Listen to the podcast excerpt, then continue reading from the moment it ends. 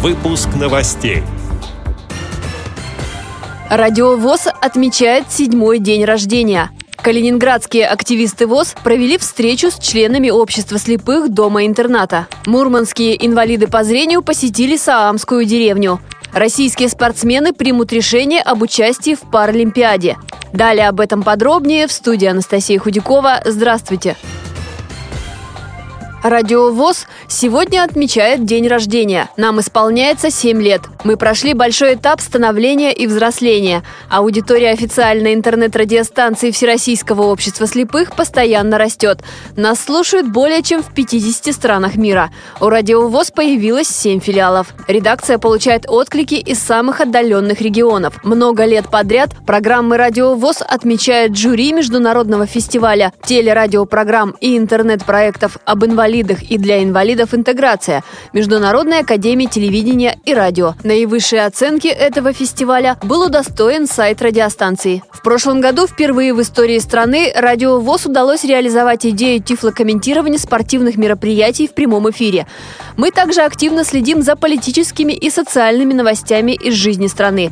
Сотрудники редакции стараются принимать участие в наиболее важных общественных мероприятиях. Это, к примеру, пресс-конференции президента Владимира Путина и встреча с председателем правления Сбербанка России Германом Грефом. Радиовоз с первых дней регулярно освещает многие значимые мероприятия Всероссийского общества слепых. Это прямые трансляции съездов ВОЗ, мероприятия к 90-летию ВОЗ, заседания Центрального правления, фестивалей «Белая трость» и «Крымская осень». У редакции «Радио ВОЗ» много творческих планов. И мы по-прежнему надеемся на сотрудничество с нашими слушателями и коллегами из других СМИ Всероссийского общества слепых.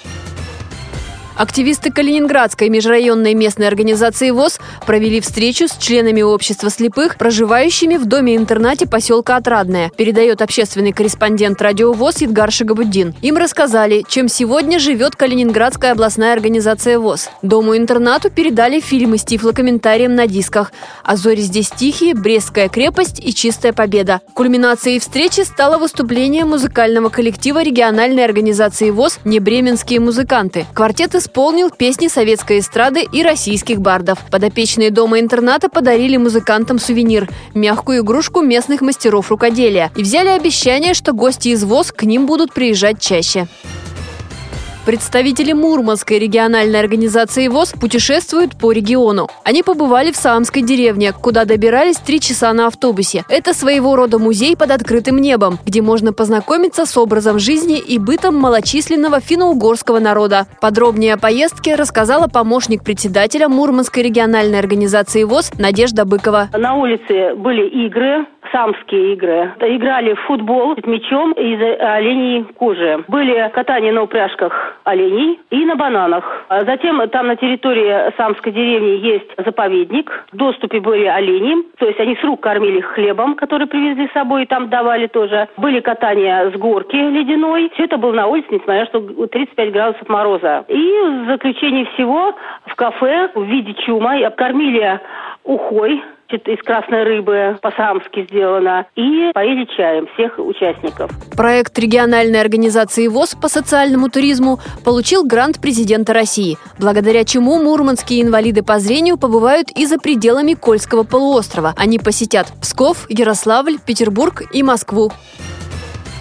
Российские паралимпийцы считают необходимым выступить на соревнованиях в Южной Корее, несмотря на ограничения. Об этом сказал президент Паралимпийского комитета России Владимир Лукин. Как уже сообщала Радиовоз, российским спортсменам разрешили участвовать в играх под нейтральным флагом и в неполном составе. Сегодня Паралимпийский комитет России проведет пресс-конференцию с участием ведущих спортсменов нашей страны и тренеров сборных команд. На встрече обсудят вопрос об участии в играх на условиях, предложенных Международным паралимпийским комитетом комитетом. Эти и другие новости вы можете найти на сайте Радио ВОЗ. Мы будем рады рассказать о событиях в вашем регионе. Пишите нам по адресу новости собака ру. Всего доброго и до встречи!